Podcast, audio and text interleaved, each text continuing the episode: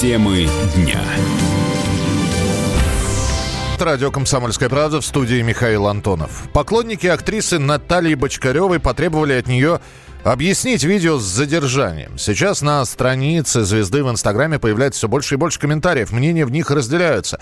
Часть людей советует признать преступление, другие предлагают юридическую защиту и уже якобы завели уголовное дело, а сама актриса находится под подпиской о невыезде. Звезде сериала «Счастливы вместе» грозит до трех лет лишения свободы. За что же?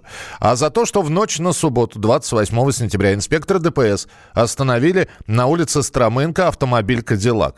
Сидя Сидевшая за рулем женщина, в которой опознали актрису Наталью Бочкареву, заметно нервничала. Ее поведение показалось сотрудникам полиции странным. Они предложили пройти медосвидетельствование. Женщина отказалась, но при этом сама показала инспекторам пакетик с неким порошком, который был при ней.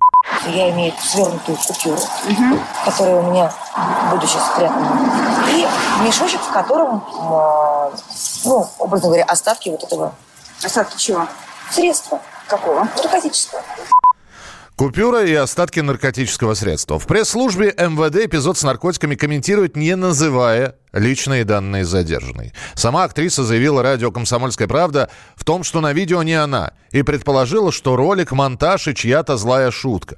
Также она сказала, что ту ночь она провела с детьми дома. Могу вам сказать, что э, это ложь, это скандал, это хайп и я хочу просто выяснить, кто это делает, причем, насколько я поняла, там какое-то еще смонтированное видео. В общем, все до выяснения. Как только я все выясню, безусловно, эти люди будут найдены, и тогда я смогу уже сделать заявление.